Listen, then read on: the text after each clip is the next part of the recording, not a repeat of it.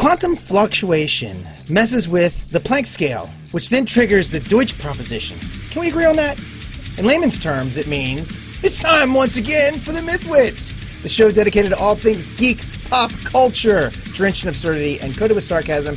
Every friggin' week, we bring on an industry guest, or in this case, three, to talk about the ever-expanding Geekoverse. We do our damnedest to be funny, but there are no guarantees. I am your host, Peter Bryant, and joining me on this special episode is my co-host, Mike Kipfis.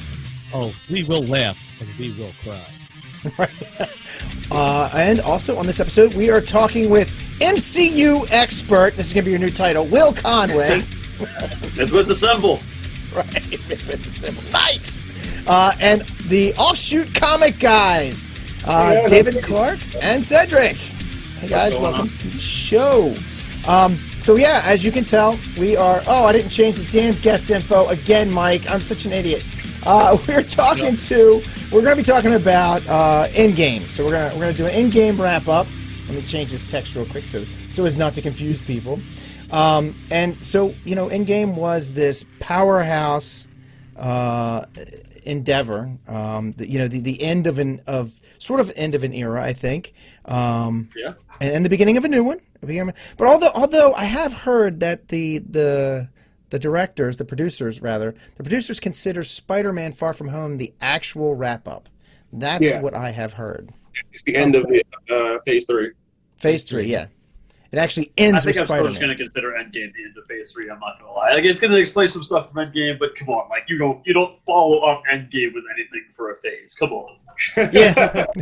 Jake Libby says end of Marvel. I think the reason why they're using it as the end, because they're using this to introduce the multiverse. So this is going to open up to everything. Well, spoilers, if Mysterio isn't lying, which we know he's the chronic liar anyway. Yeah. I hope not, because he said 616, and I want to believe it. I want to believe it like nothing else, man. Yeah, I hope he's good this time. It would also be, if the multiverse is actually a thing, that would be the easiest way to bring in the X-Men and the Fantastic Four. Because, like, how else do you introduce mutants to an established world for 10 years? Yeah. Yeah. But I will say this.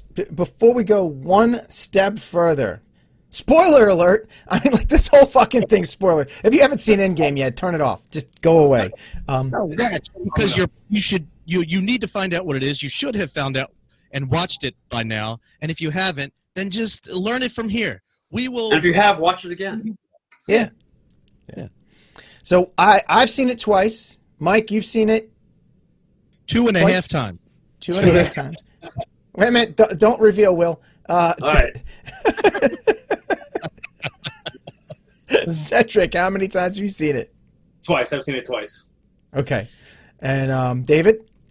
I saw it twice. Not to brag, the first time was at Disney Studios. Not a big deal. Nice. No big deal. I can't top that one. No. Sorry. No, whatever. So when was that? When did you see it? A week before everyone else did. Oh, cool. Nice. Wow. I feel privileged. The perks of working at Bandai. So there's quantity, right? Or there's quality, but then there's quantity. Will, how many times you've seen the goddamn thing? I have seen it 4 times, and I've already planned to go see it the 5th time with another friend on Thursday.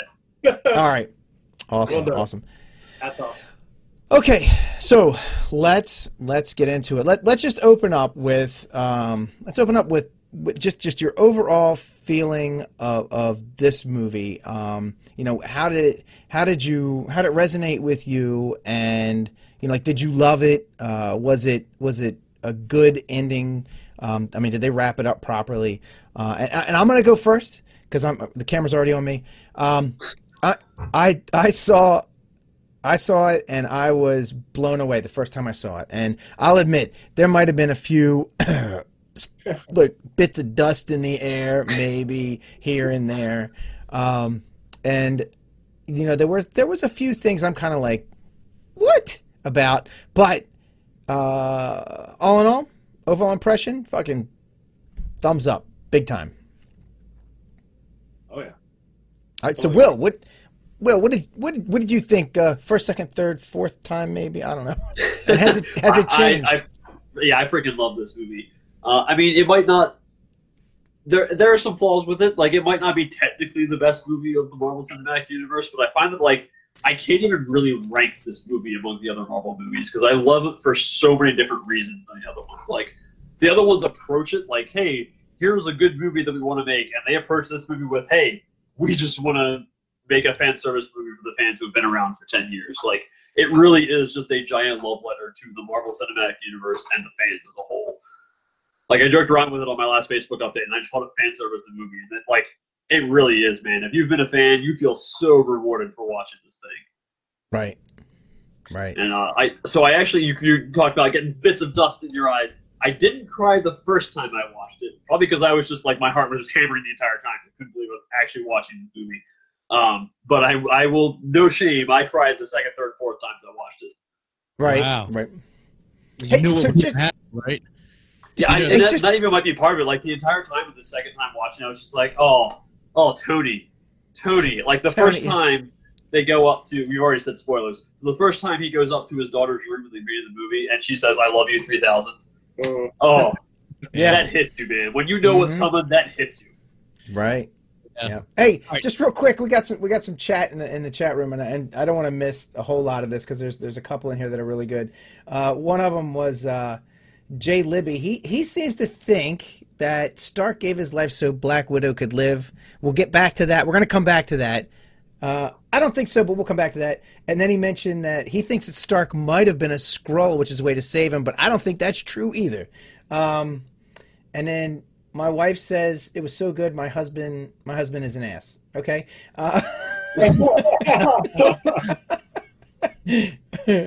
right. Anyway. Sorry. I'm sorry. Go ahead. So Mike, what did you think?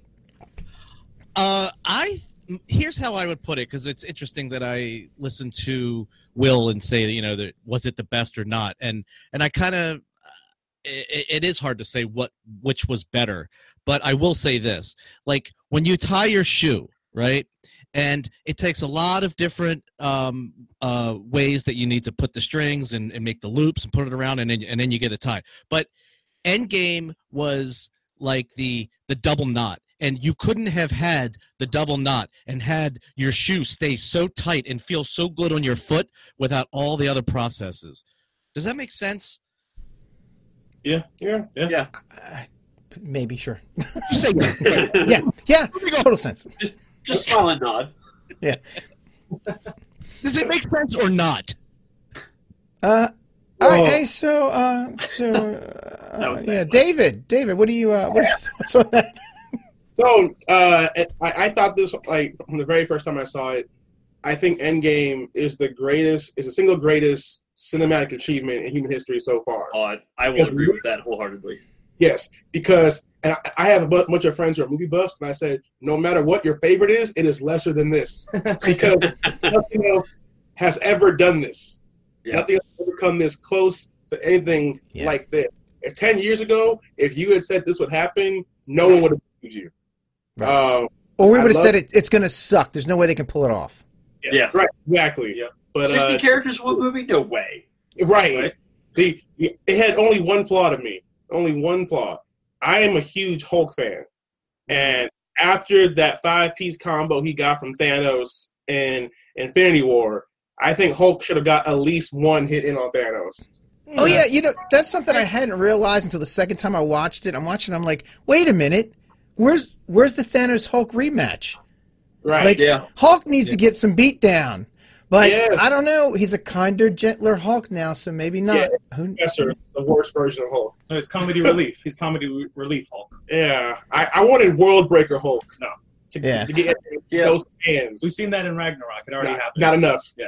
I need that concept. My favorite parts of Hulk have always been like the juxtaposition between the Hulk personality and the Bruce Banner personality, though. So when they just basically threw out half of that dynamic, I totally get where you're coming from with that. Yeah, but other than that, though, it was fake. It was great.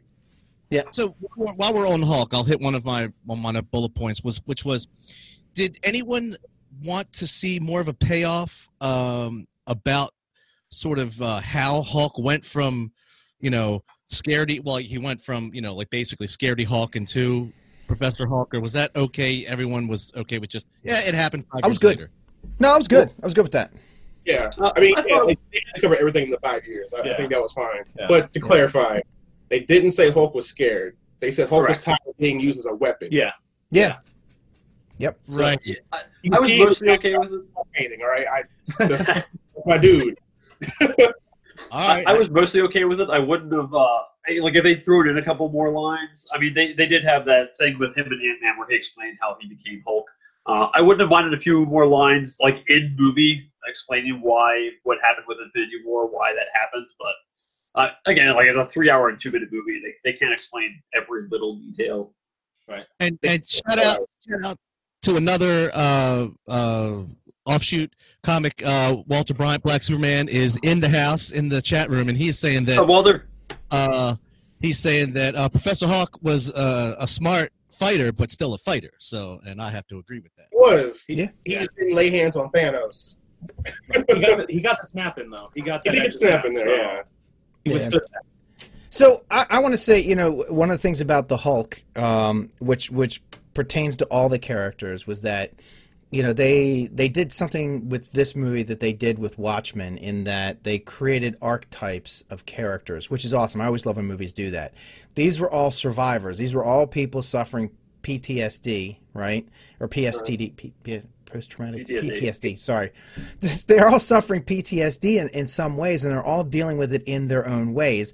And it's showing all the different ways that humans deal with pain and healing. Hulk, he addressed his anger. He accepted the Bruce Hulk combination. Black Widow, she was overachieving, as was Clint Barton, although he was trying to drive out, he's trying to fix things in a way by killing all the evil and creating balance in his own way. Tony's like, hey, I'm going to have a family. He basically just gave up. It was just neat the way every one of those characters was going through a story arc of their own of dealing with grief and pain, and I really liked the way they did that. And I thought, it was good because it wasn't this like mono thing that happened. Well, we're all mad. It's like, no, we are all our own thing. And then there was Thor.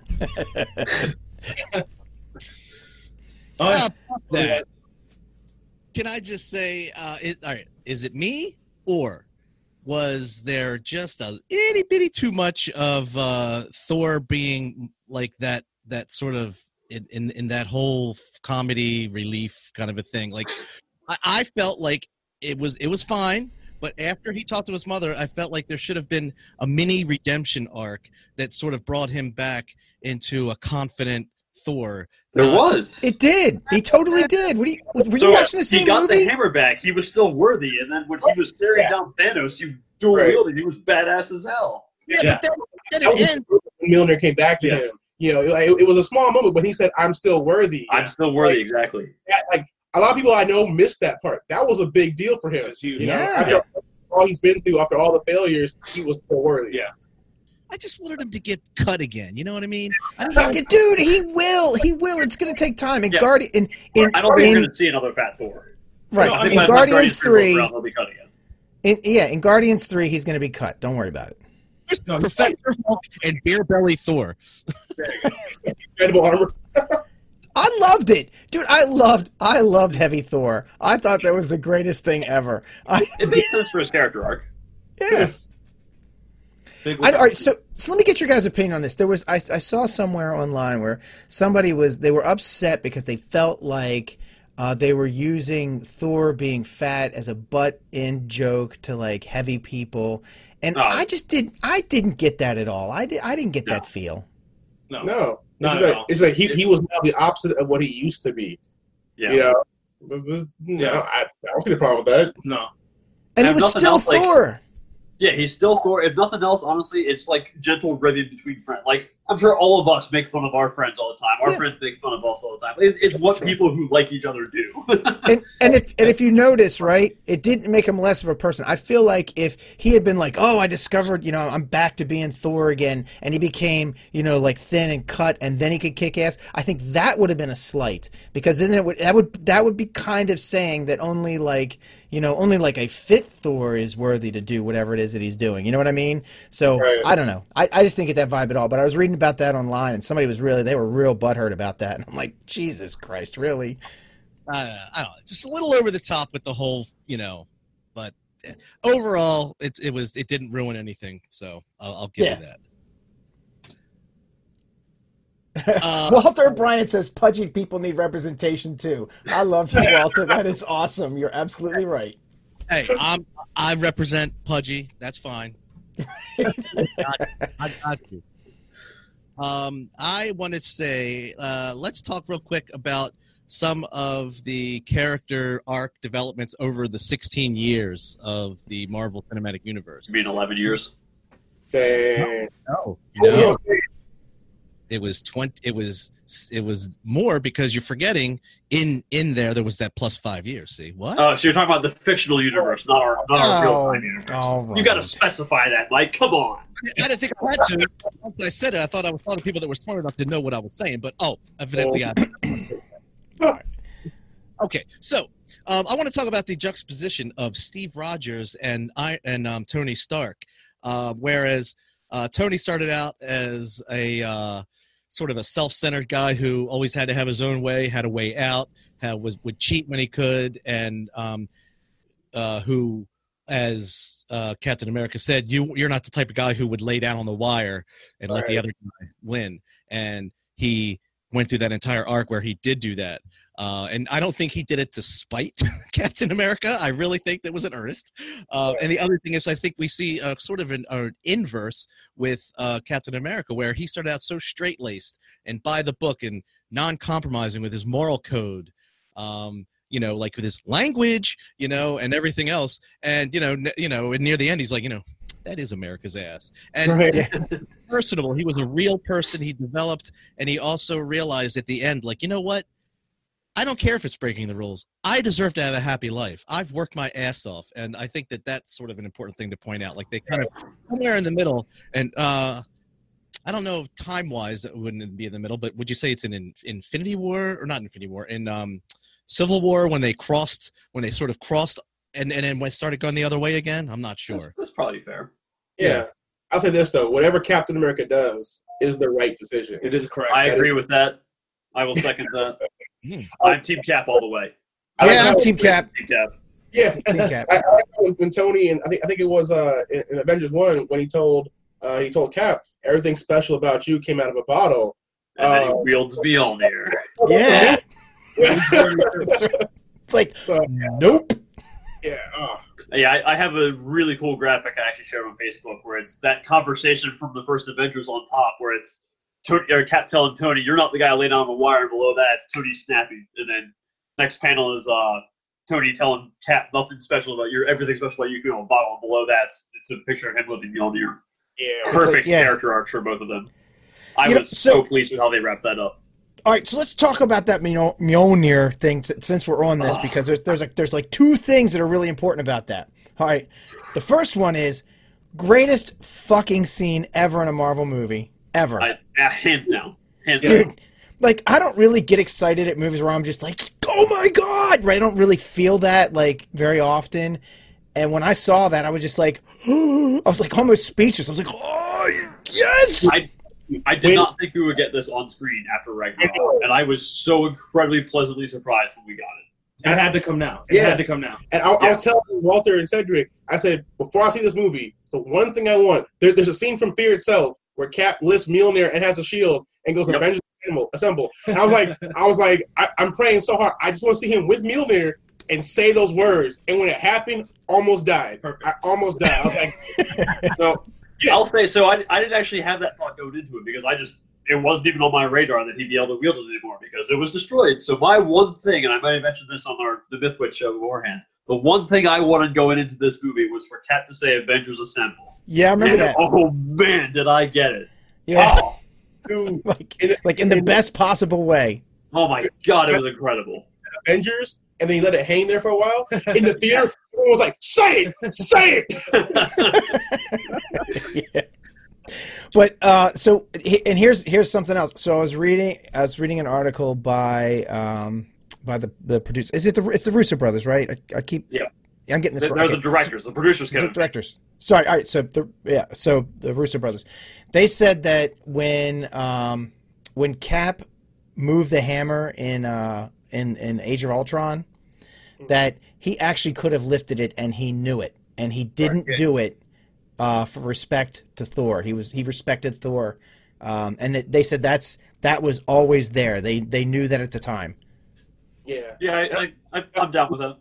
It was. And I'm glad that you see Thor being like, what? An Age of Ultron a little bit. And that is why when he picks it up in Endgame, Thor's like, I knew it! I knew it! Right. Which was also awesome. That was, yes. Yes, it was. Yes, it was. Man. And I just want to throw a shout out to my daughter. Her favorite moment was when Spider-Man appears.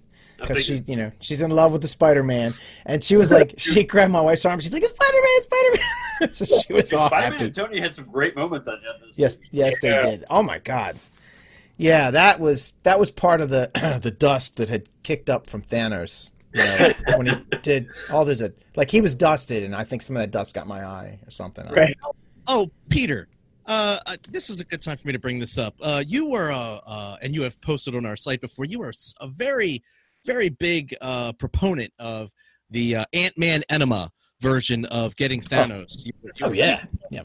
And I was watching an interview with the writers, and they said that they would like to think of it as look at like how Thanos and the Hulk went head to head, right? Mm-hmm. I want you to imagine how tough Thanos is, the inside and the out. That it would more like being instead of going up there and destroying Thanos, it would be more like Ant-Man becoming a hemorrhoid. So that was their wording on that. So I just want you to consider that. Okay, whatever. You can say that. It's also a good time to bring up maybe that that's the reason why the Russo brothers explained why Doctor Strange couldn't just cut Thanos' hand off with a portal. Like everyone was like, why didn't he do this? And like, well, his skin is really freaking tough, so there's no guarantee that would have worked. Right. Also, I want to even pursue that theory further. Even if he had cut his arm off, they still would have lost. Because honestly, like, I'll still take a one-arm Thanos against all of the Avengers that were on Titan in Infinity War. Even without the Infinity Gauntlet, I think he could still just one-on-one the whole thing. And then eventually, he'll kill all of them, and then just take the Time Stone, and then Tony's dead, so Endgame can't happen. A one-handed Thor? I mean, a one-handed Thanos could take out all of them, really? Without the Infinity Gauntlet? Do you see that entire fight and where the moment when Thanos is like, all of that for a drop of blood? Yeah, that's how tough that guy is. They don't have a chance against him. They never did. I don't know. No. See, in the first movie when Thanos is fighting them, you got to remember, he shows up with two stones. Yeah. Sure. Right? And he's already, one of them's the power. But one of them's the power stone, which makes you more powerful. Right? Yes. Only if he uses it. It's not like a static effect. He has to actually activate the stone. So he took out the Hulk. He took out the Hulk without any stones at all. I don't know. I've never agreed with that because it just doesn't make like Thanos is strong, but Hulk is the strongest one there is. So yeah, I have to assume that he was using that stone. I mean, it was right there. It was right in his hands, literally. I can't see him not doing that. But the way they portrayed the use of stones throughout the movies was that Thanos had to clench his hand and the stones all glowed when he used them, and that never happened in the whole fight. I don't know. Well, we won't know. There's no way for us to know. But I will say that did lead to one of the cool. That was another really cool scene. So Captain Marvel was beating on Thanos, and she was really getting ahead. And that was just really badass the way he snatched the stone out of the glove and literally just knocked her out of the movie. The fuck out. She was like, I'm done. She never came back. It's like, bye. That was awesome. That was like some kind of like, video game power punch thing. Like, Lucian! Bing! Fucking gender clock. Hey, Pete, who's your least favorite Marvel Cinematic Universe character? Oh. Marvel. Okay, so it has to be Marvel Cinematic Universe, so it has to be in all these movies and stuff. Yeah, that's an easy answer for me. I have to say, now, are you saying main character or character at all? I'm saying, like, you know, in related to what we were just talking about. Oh, yeah. All right. So to be fair, this is currently right now is Captain Marvel. But I'll tell you, I haven't seen Captain Marvel the movie, so it's not fair for me to like really make a judgment. No, it's fair. You didn't really miss much, right? But I will say this. When she was on screen, I had to take back one statement I made, because one of the statements I made was, God, she sucked the life out of every fucking scene she was in. Like, if she was in a scene, it just was like a downer. I don't know why. But there was a scene, I have to take it back, there was a scene that was actually very cute when she looks at Peter. He's like, I'm Peter Parker. Yes. She goes, hi, Peter Parker. That was actually really cute. And between all of her appearances between her own movie and this one, that was my favorite, because she actually felt like a real person during that interaction. Right. And that's been really the only time she's felt like that to me. You know what's funny? She's just Mary Sue right now. That's why she's not interesting. You know what's funny? Her character's potential, but right now, yeah.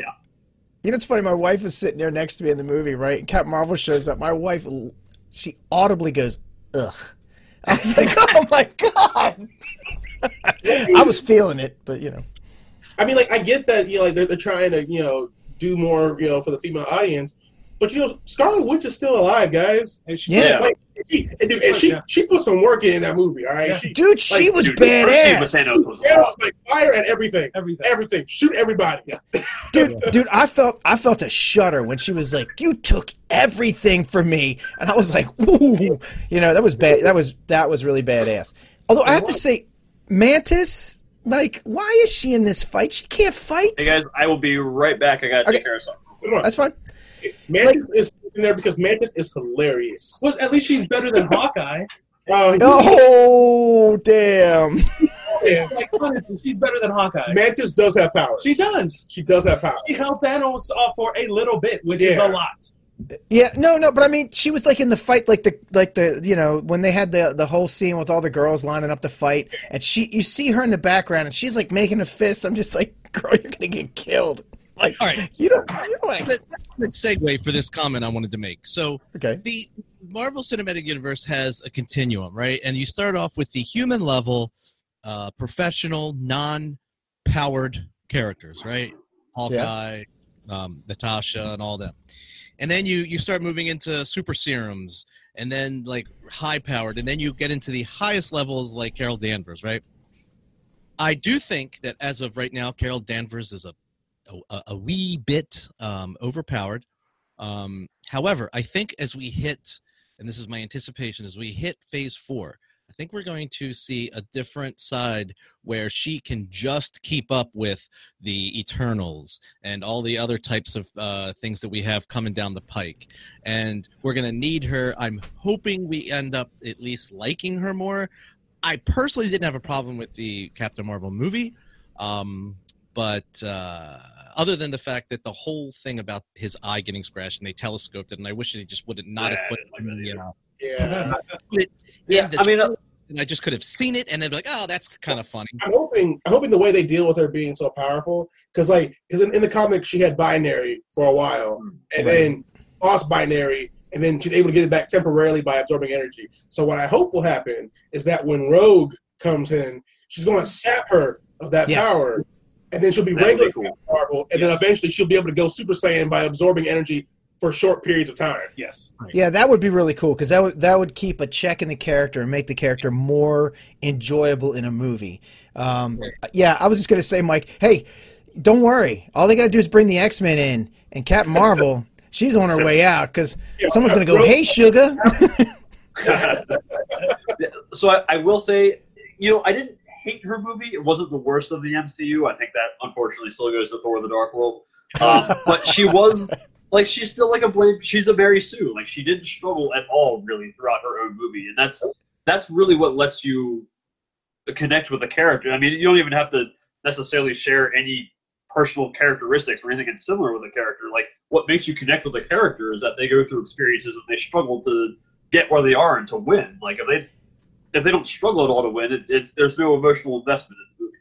And I'll tell you, it's the same reason why I don't like Superman that much. I mean, there have been some good treatments of Superman, but like when it's Superman, like the ultimate, like super powerful Superman who can, you know, it's just pretty much, unless you have kryptonite, forget about it. I just don't care about him. I just don't care. Yeah. Exactly. And you know, I know there was a lot of talk about, you know, like people being sexist for not liking her. But here's the thing, though: when Captain Marvel showed up at Endgame, no one cared. But when Scarlet Witch dropped down in front of Thanos, the whole theater went, "Oh, yeah!" Like, yeah. People was like, "Yes, here we go, rematch." You know, so.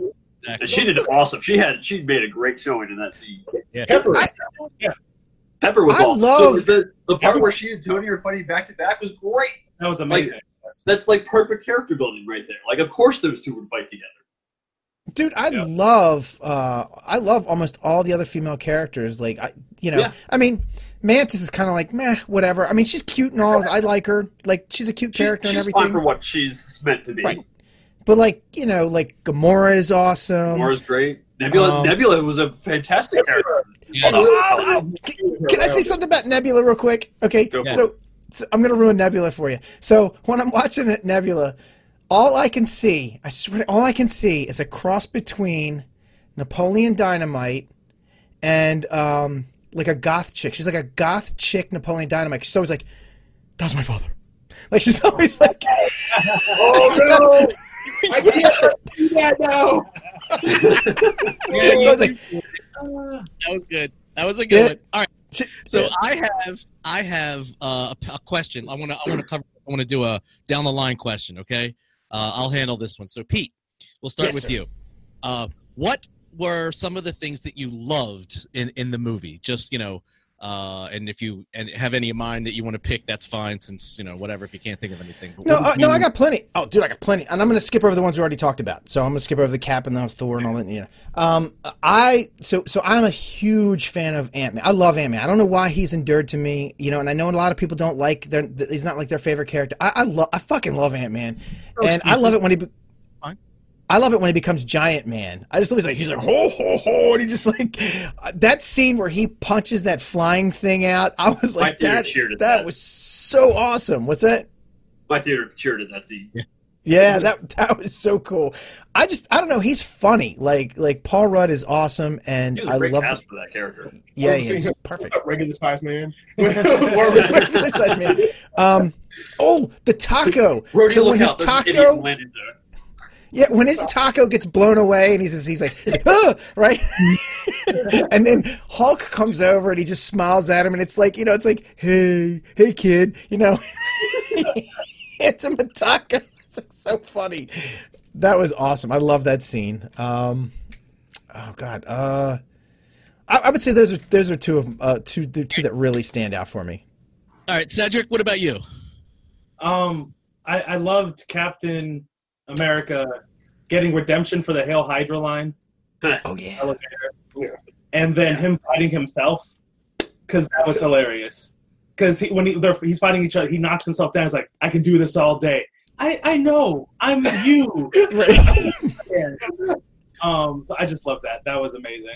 And then, of course, realizing that was America's ass. So yeah. That's cool. All right, Dave. All right, so I got 2 moments. So... Remember when Cap was standing by himself against Thanos, and then all of a sudden in his ear he hears "on your left," and all the portals open up. I really didn't cry at that moment, but I was like, "Dang, Cap's gonna fight that whole army on his own," which I believe he could have done.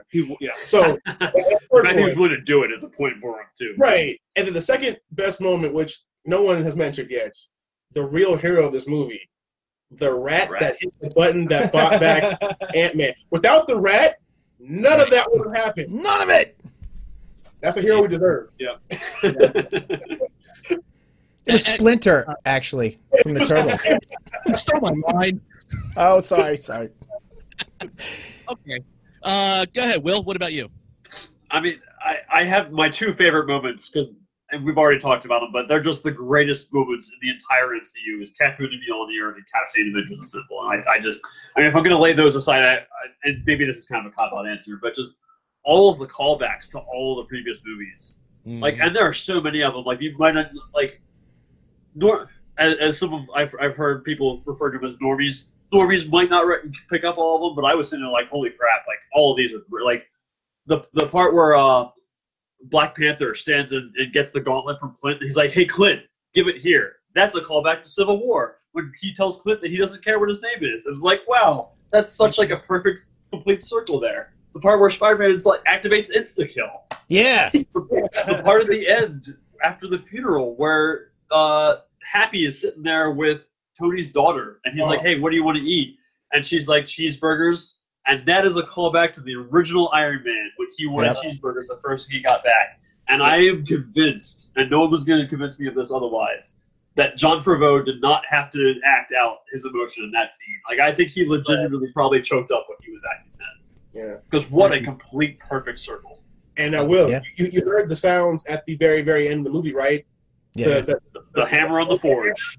That part, I was going to be like, everyone was like, what? And I was like, dang. I remember 2008, Iron Man was the first movie I ever saw more than once in theaters. So I heard that sound, I was like, oh, don't cry. You're a grown man, David. And can we say just how absolutely perfect him ending the line on I am Iron Man is? Like, come on. Like, holy crap. You hear the weight of what being Iron Man meant by that point, you know? And the fact that he even has different inflections. So with Iron Man, he's like, I am Iron Man. But in this one, he's like, and I am Iron Man. Yeah. Like, that is a peer-inducing line. He sat down. He's like, "Well, all right." That was good. That was the last. I'm glad they shot. I'm glad they did not give him an extra line at the end. They were doing editing, and they were in the editor. And I was watching an interview, and it was just him. When Thanos said he's inevitable, and then he was going to snap, and then he lost it, and then he says, "I'm Iron Man." At first, it was just going to be.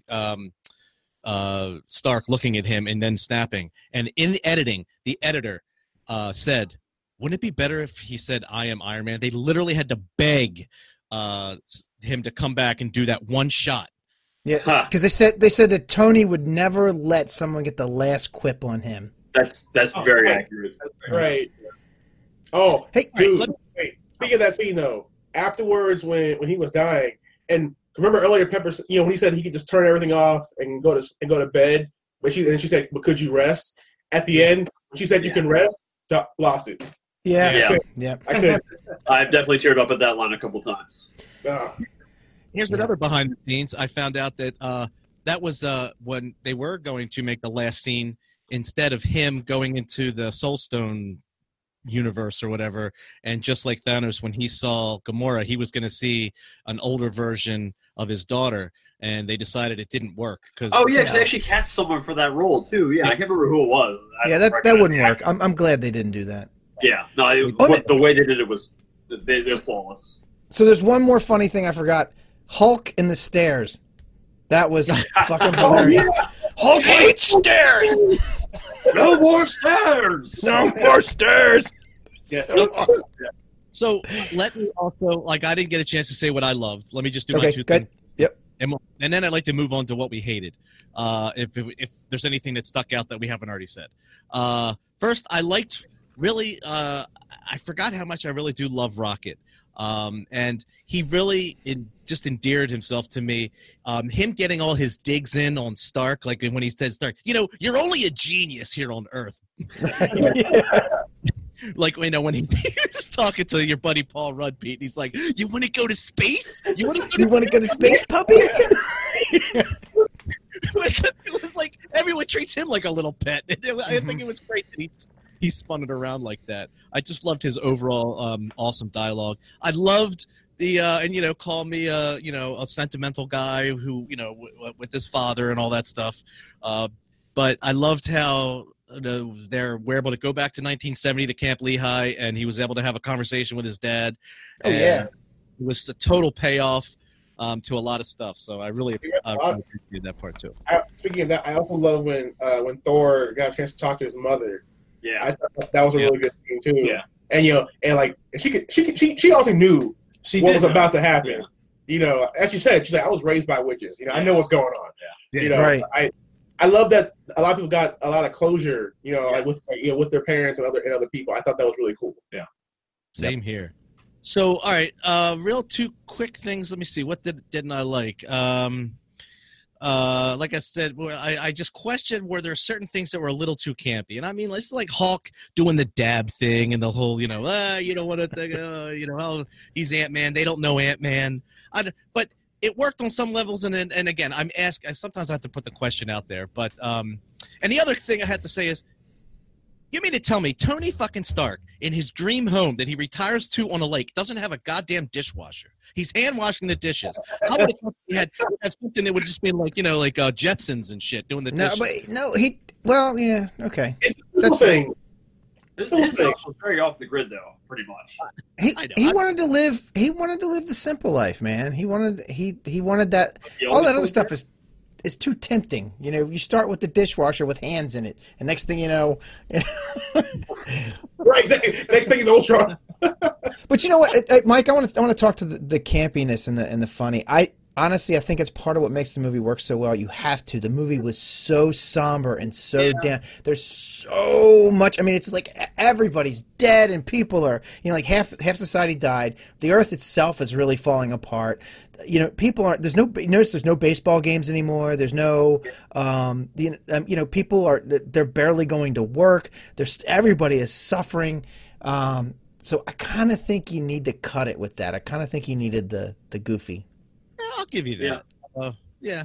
I like how it shifted its tone a lot to match the movies that they were going back to visit, which was really, I thought that was really well done. Like I heard someone early on complain about how the tone just wasn't consistent, but then I talked to someone else and they're like, oh no, this was purposeful. They shifted the tone to match the environments of where they went, and it was great.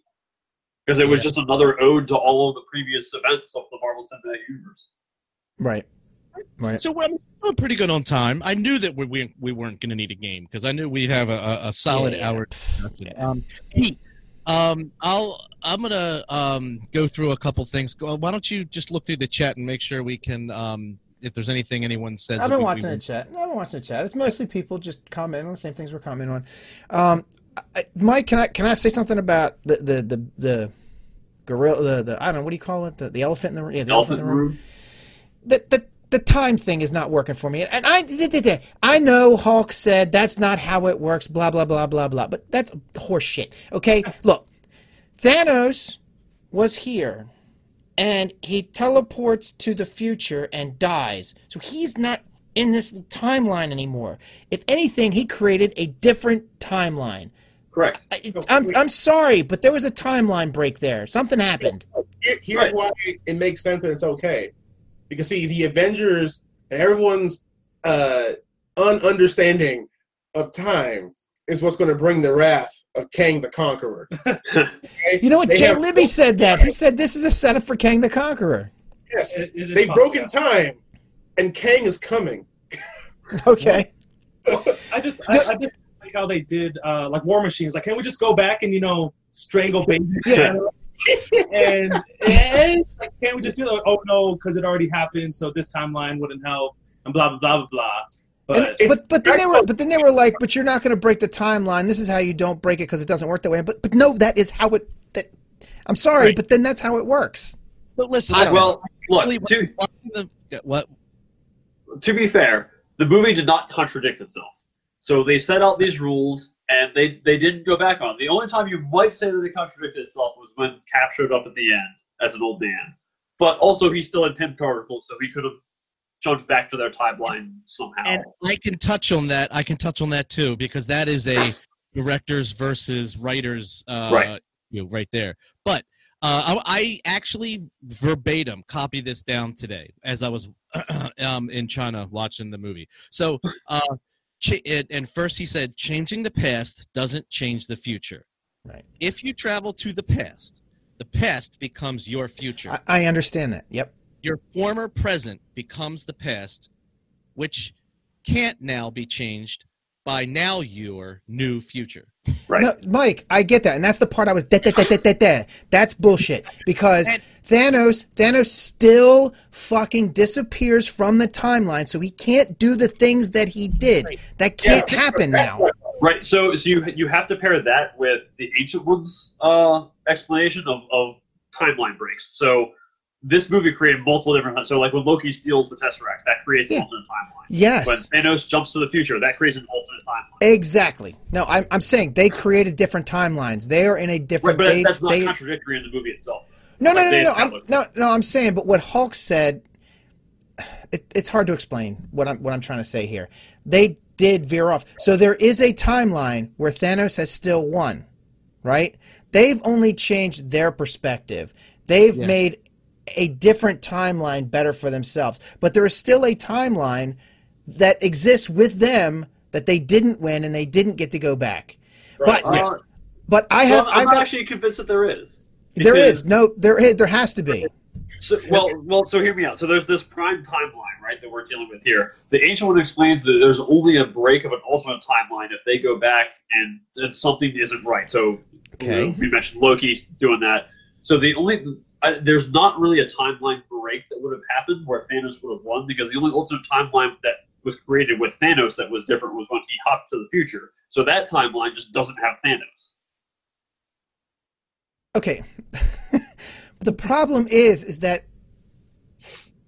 how did Thanos snap if he didn't make it to make the first snap? Well, I think it's using another show like Doctor Who to explain it. It's a fixed point. The snap happened regardless of when once the snap happened, all these other timelines and all these other universes happened.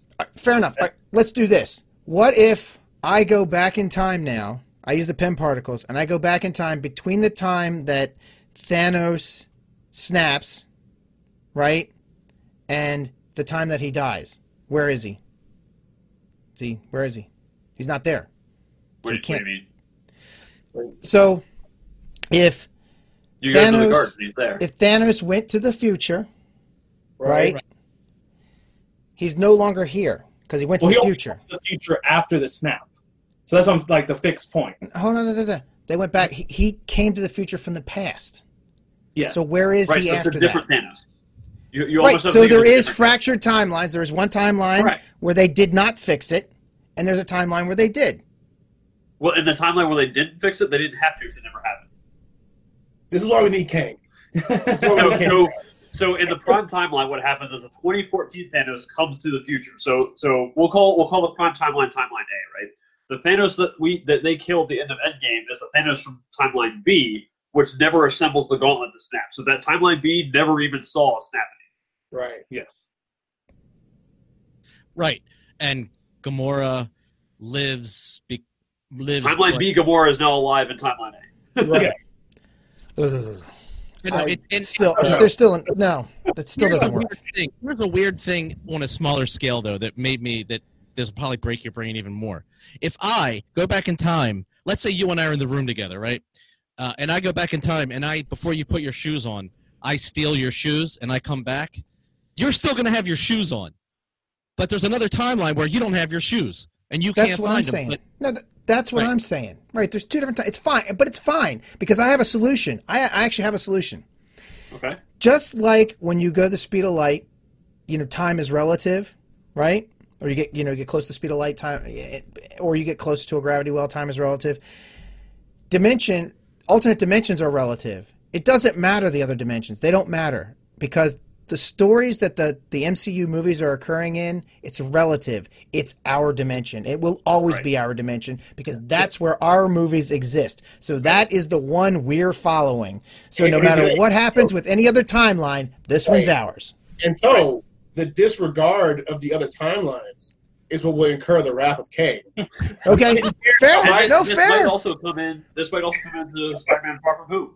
Yeah, I thought it could. I was watching that. I'm like, wait a minute. You guys just created other timelines, and you really don't care what Kang is. Kang is coming for you. He's coming. and there's another thing. I was looking at an interview, and there's a slight disagreement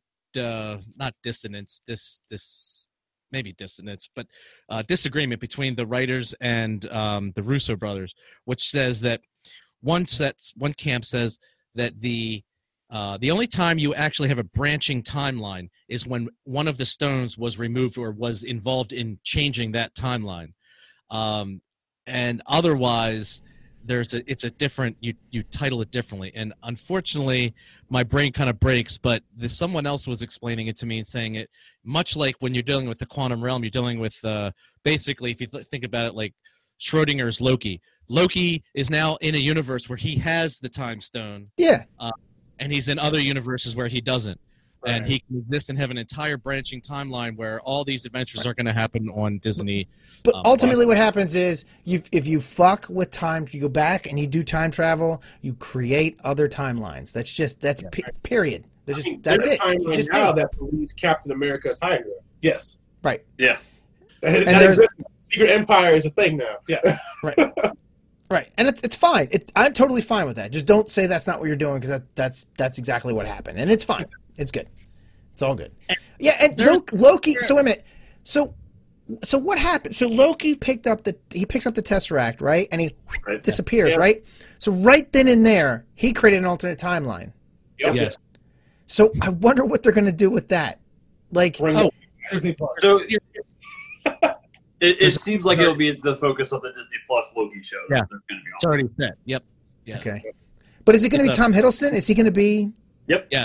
Yep. Oh, yeah. So he signed up for all the Disney Plus shows. They were reprising their MCU actors. So we've got Falcon and Winter Soldier, which are Anthony Mackie and Sebastian Stan. We've got Wanda and Vision, which is Paul Bettany and Elizabeth Olsen. There's a What If series that's apparently going to be animated. I don't know if that'll be MCU related or comics related. There's the Loki show with Tom Hiddleston, and there's supposed to be a Hawkeye show with Jeremy Renner. The Loki show. I can say it now. Dun, dun, dun, dun, dun. It's the Loki show. Yeah. And you know what? Even if it was called that, that would be great. The Loki show. That would be. Right? I have a question for you guys. So when Captain Marvel shows up, and War Machine had a pretty good point. He said, everyone in this room is about that superhero life. Where were you? Did you guys buy her explanation? Yeah. Your planet has been getting screwed for 10 years. Where were you? One, that was Fury. Fury never called her. And two, the Kree are out there. She's dealing with the Kree. Yeah. So that's by herself. Yeah. I gave her a pass on that. Thanos. Well, yeah, me too. So she should come help with Thanos. How did she find Tony, by the way? How did she find Tony in the vastness of space? Anybody know? She's a Mary Sue and can do everything. Plot. Yeah. Oh, God. No. I'm saying, has anyone written any excuse for that? No, that's a good question.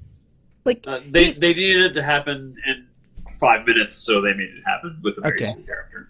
All right. If you take all of Captain Marvel's scenes, and just put Thor in them instead, he can do everything she can do. But essentially, he can blow up spaceships. He did in Infinity War. Yeah. Right. Yeah. Hold on. Michael Thompson has a good – I love this comment. He said, because it's a DC crossover thing, he said, shouldn't the Black Flash entity come out of the Speed Force and destroy the time travelers? And the answer to that is yes. Marvel versus DC. Kind of be great. And essentially, the DC movies are better enough to do that. Wouldn't that be Kang the Conqueror? Yeah. Soon. Kang the Conqueror is Black Flash, right? Yeah. Is that what you're saying? Possibly. Now you got me having to do some study up on Kang the Conqueror, because I don't know a lot of his backstory. It's long.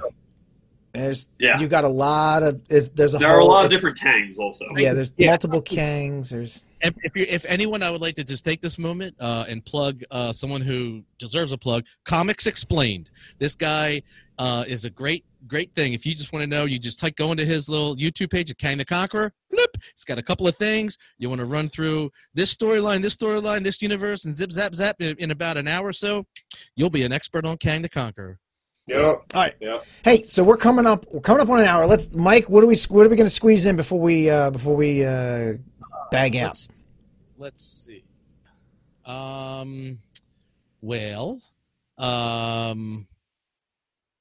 don't know. Let's see. We asked a bunch of questions. I got a couple more questions here. 2014. Oh, you already asked that one, Pete. Let's see. Mm-hmm. Thanos' glaive, right? The double-sided, thing glaive.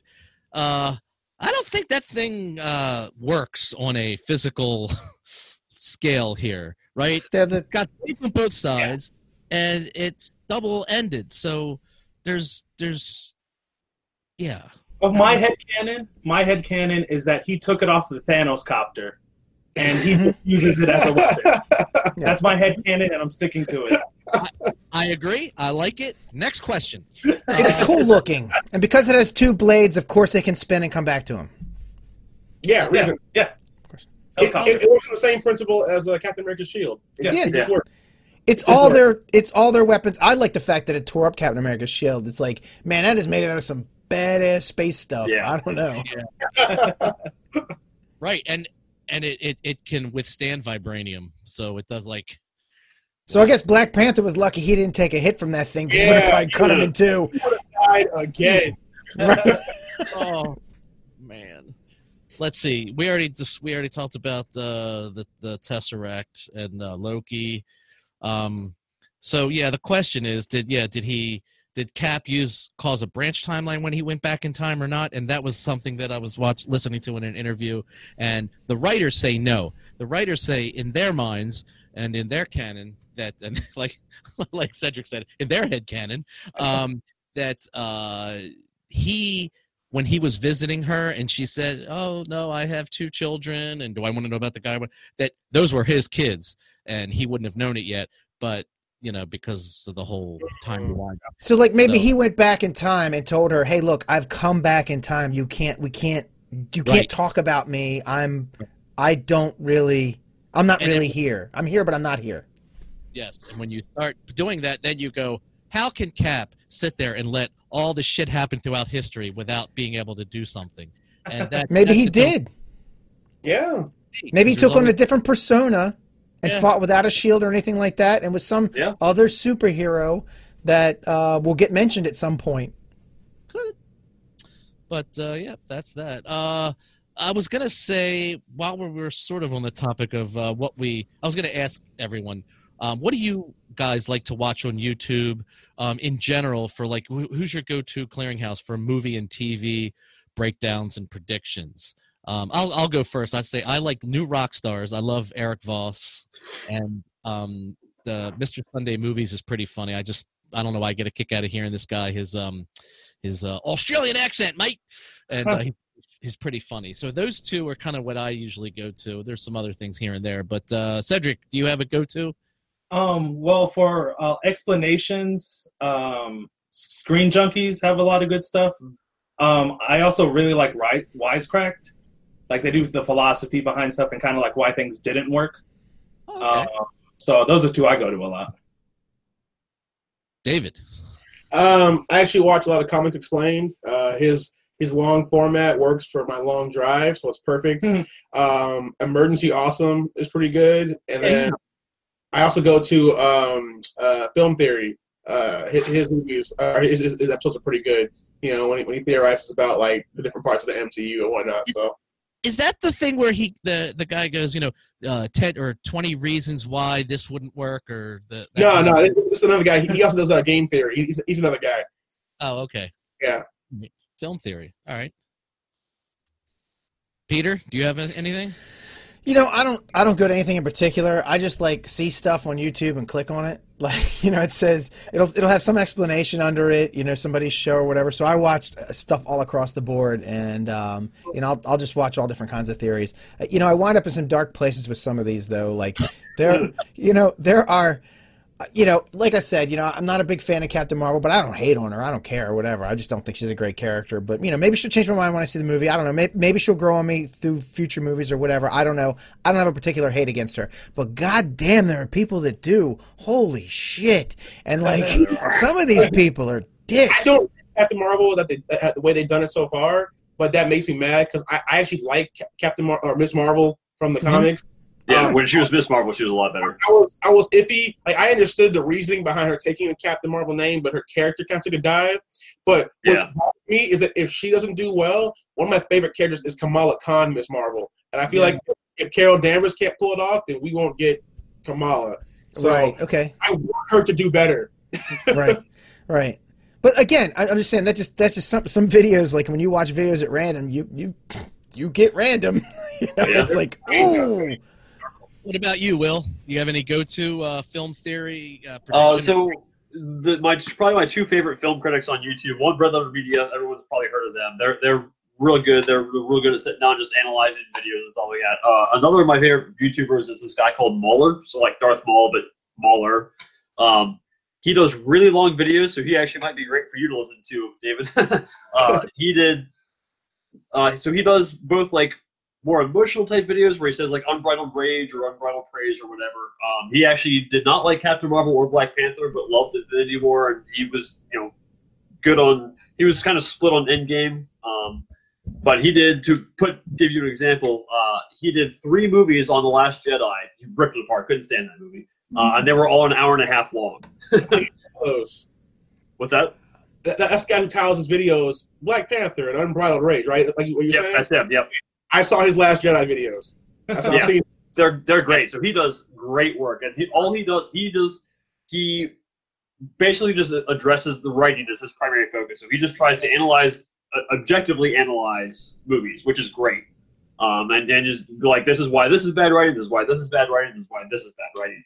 And I just like, he's actually part of a crew called EFAP, which is Every Frame a Pause, which also does like 5-6 hour podcasts. But I just put it on up at work while I'm working and just listen to it and type away. So I recommend, especially given any of Mueller's videos, a visit, or Red Letter Media. They're always great. Red Letter Media is the best, dude. Yeah, they're incredible. Like, I didn't realize why I didn't like the first 3 movies. Like episode 1, 2, and 3, and I watched Red Letter Media. I'm like, holy fuck, this guy's totally right. Like, yeah, like, oh, yeah, no, they're great. So I love them for a lot of the same reasons why I like Mueller, because they're very analytical and they just try to approach it objectively. Like he said, what was it? One of the things he said was, you have to be able to describe a character without saying what they look like or what their job is. And if you can't do that, the character's flat. It's not a 3-dimensional character. That's a really good way to put it. You couldn't. Marvel. What's that? Describe Captain Marvel. Oh, I haven't seen her movie, so I don't know enough about her. But I saw it, and I can't tell you anything about her. Yeah, I'm not sure if I could do that. Right. She's flat, and she's I'm sorry. Describe Thor. Well, he's kind of chunky. No. There's a hammer. Right. There's a hammer. All right. So, hey, guess what? It's 10 o'clock. I think we did all right. I mean, last comments, anyone real quick? Last thing, anything you feel like burning desire you have to get off your chest about the movie? I just got to second what David said earlier in the movie. I think you put it perfectly. Like, this is just a once-in-a-lifetime movie experience. We are never going to see, at least in our lifetimes, we are never going to see a cinematic experience like this again. And it was probably not so incredibly satisfying. That's what I said. It was the double knot. I just said that. No, it was awesome, though. It was awesome. All right. Well, Peter. All right. So, yeah, so 2 things. So I can't wait for Spider-Man: Far From Home. I'm chomping at the bit to see that. I love this. Great cast. Mysterio is a good character. Yeah, and I want to see what they do with him, because Mysterio is supposed to be a bad guy. Like, it's going to be a twist. They're trying to insist that, oh no, he is actually Spider-Man's ally. And it's like, dude, you're not. No, he's not. No, he's a bad guy. Come on. Someone likened it to when the Star Trek guys tried to be in the second new movie with Benedict Cumberbatch, and they're like, no, he's not Khan, and then he was totally Khan. Right. What are you, J.J. Abrams? It's like, it's not Lost is not purgatory. It's totally purgatory. Anyway, so yeah, I'm really looking forward to that, and that's my last word. All right, everybody, ready to go? Let's thanks. Oh wait, no, we got to give out links. So Will, you write books and stuff, right? What do you give us a link to where we can find like a book or 2 that you may have written? So if you go into my Facebook page, it should be Will Conway Literature. There should be a link to Amazon to pick up my books from there. I usually write high fantasy type stuff. I've actually worked with David and Cedric on a couple things and released some stuff through Offshoot. Yep. Okay. And then David and Cedric. Yes. Please check out our book Oddwell. It's available now in Barnes & Noble, through Diamond. Literally anywhere you can find comics, you should be able to find Oddwell. Yep. Follow us at The Frog of War on basically everything. Yeah. Ooh, wait, you have it? Yeah! Nice. wait. Hold on. Let me hold it up, Mike. Sorry. Go ahead. Oh, yeah, there it is. Nice. Yeah. We actually got to do a little signing at Barnes & Noble. Yes. Totally didn't cry when that happened. But that? Yeah. That's awesome. Barnes & Noble, you weren't there. What happened? And it also follows at Gridbreakers. This SBI, Starburns, has asked us to add more stuff to it, so they pushed back our date. We're making them do the announcement next time. But it's coming up. It's coming up very soon. Our part is done. We're just waiting on some of the finer points to be finished. But yeah, follow us at GridbreakersTCG. We're more active on Facebook and Instagram. Yep. Twitter is a hellscape that we don't want to venture into. It's scary. So don't like Twitter. Don't like it. Yeah.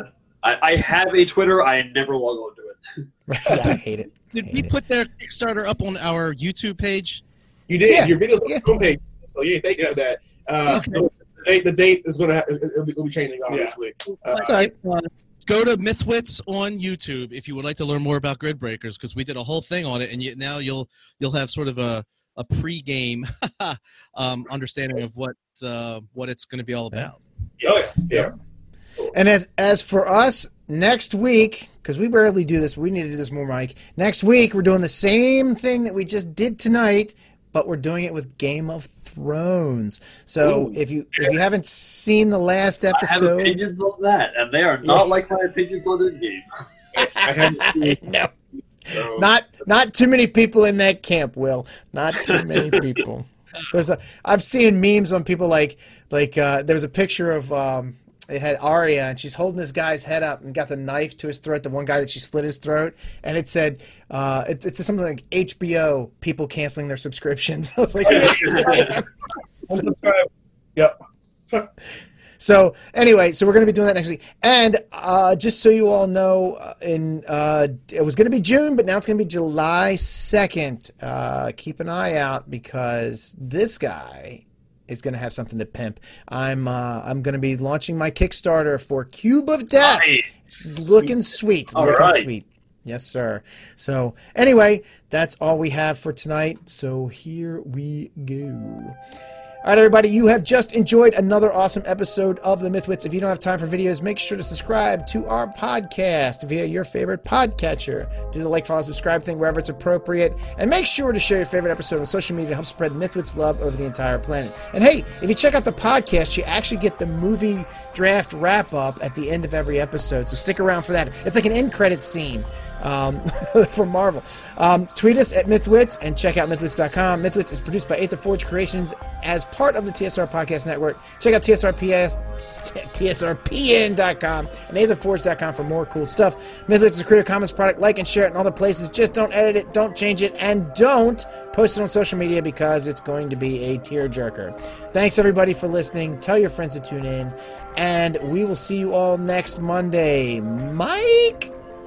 Yo, man, I'm a little scared that he said Kang the Conqueror is coming. And stay tuned for the Movie Draft Minute.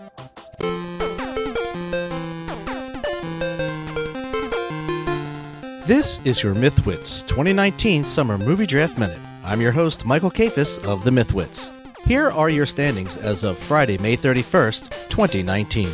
And if you're that one person out there keeping track, yes, we did. We combined weeks 8 and 9 due to Balticon. Violet Lavoie is in 5th place with $50 million. Scott Sigler pounces back to 4th place with $167 million. Time will tell whether those last-minute Dark Phoenix reshoots were worth it. I really couldn't tell you what I rubbed to get Aladdin to break $150 million this past week. However, I am now in 3rd place with $301 million. Ladies and gentlemen, in an unprecedented leap into 2nd place, it is the director of Doom, A. Kovacs, with $324 million, thanks to John Wick and Pikachu. Peter Bryant is strangling 1st place with $830 million.